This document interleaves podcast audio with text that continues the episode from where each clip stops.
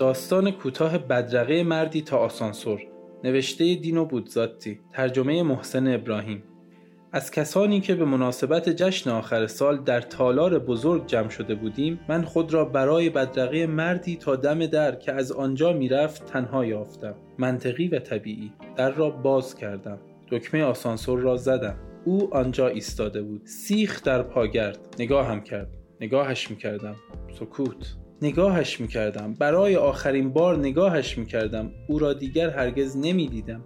چیز سیاهی در درون داشت. شاید چیزی برای من مهمتر از زندگی. در درون چیزی لطیف، غیر قابل شرح و عظیم داشت. کلماتم مبالغه نیست. مادرم را درونش داشت و او را با خود میبرد. بزرگ بود، غم‌افزا، عظیم، سیاه، وحشتناک، شگفت‌انگیز، یگانه در جهان و سرشار نور. آسانسور از راه رسید. برای او بازش کردم. او وارد آسانسور شد.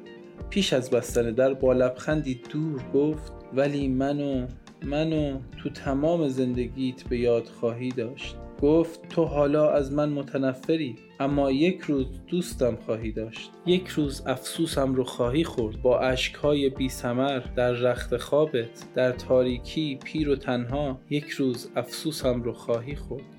گفتم میدونم، درسته. در مضاعف بسته شد، یا این من بودم که آن را بستم. آسانسور پایین رفت. صدای پایین رفتنش را شنیدم. پایین، پایین، پایین تر از همکف، پایین تر از زیرزمین، در ظلمت زمان از دست رفته‌ای که هرگز به پایان نمی‌رسد. باد آهنی را در تاریکی قبرستانی دور که خوب نمی‌شود تشخیصش داد، به آرامی به قشقش درآورده است. هوا سرد است.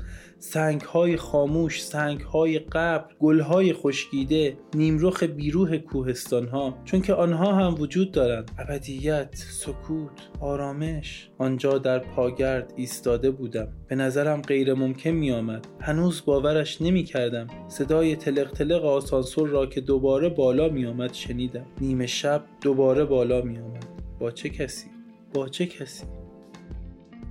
برای ارتباط با ما آیدی صوفی _ کاپل را در اینستاگرام جستجو کنید.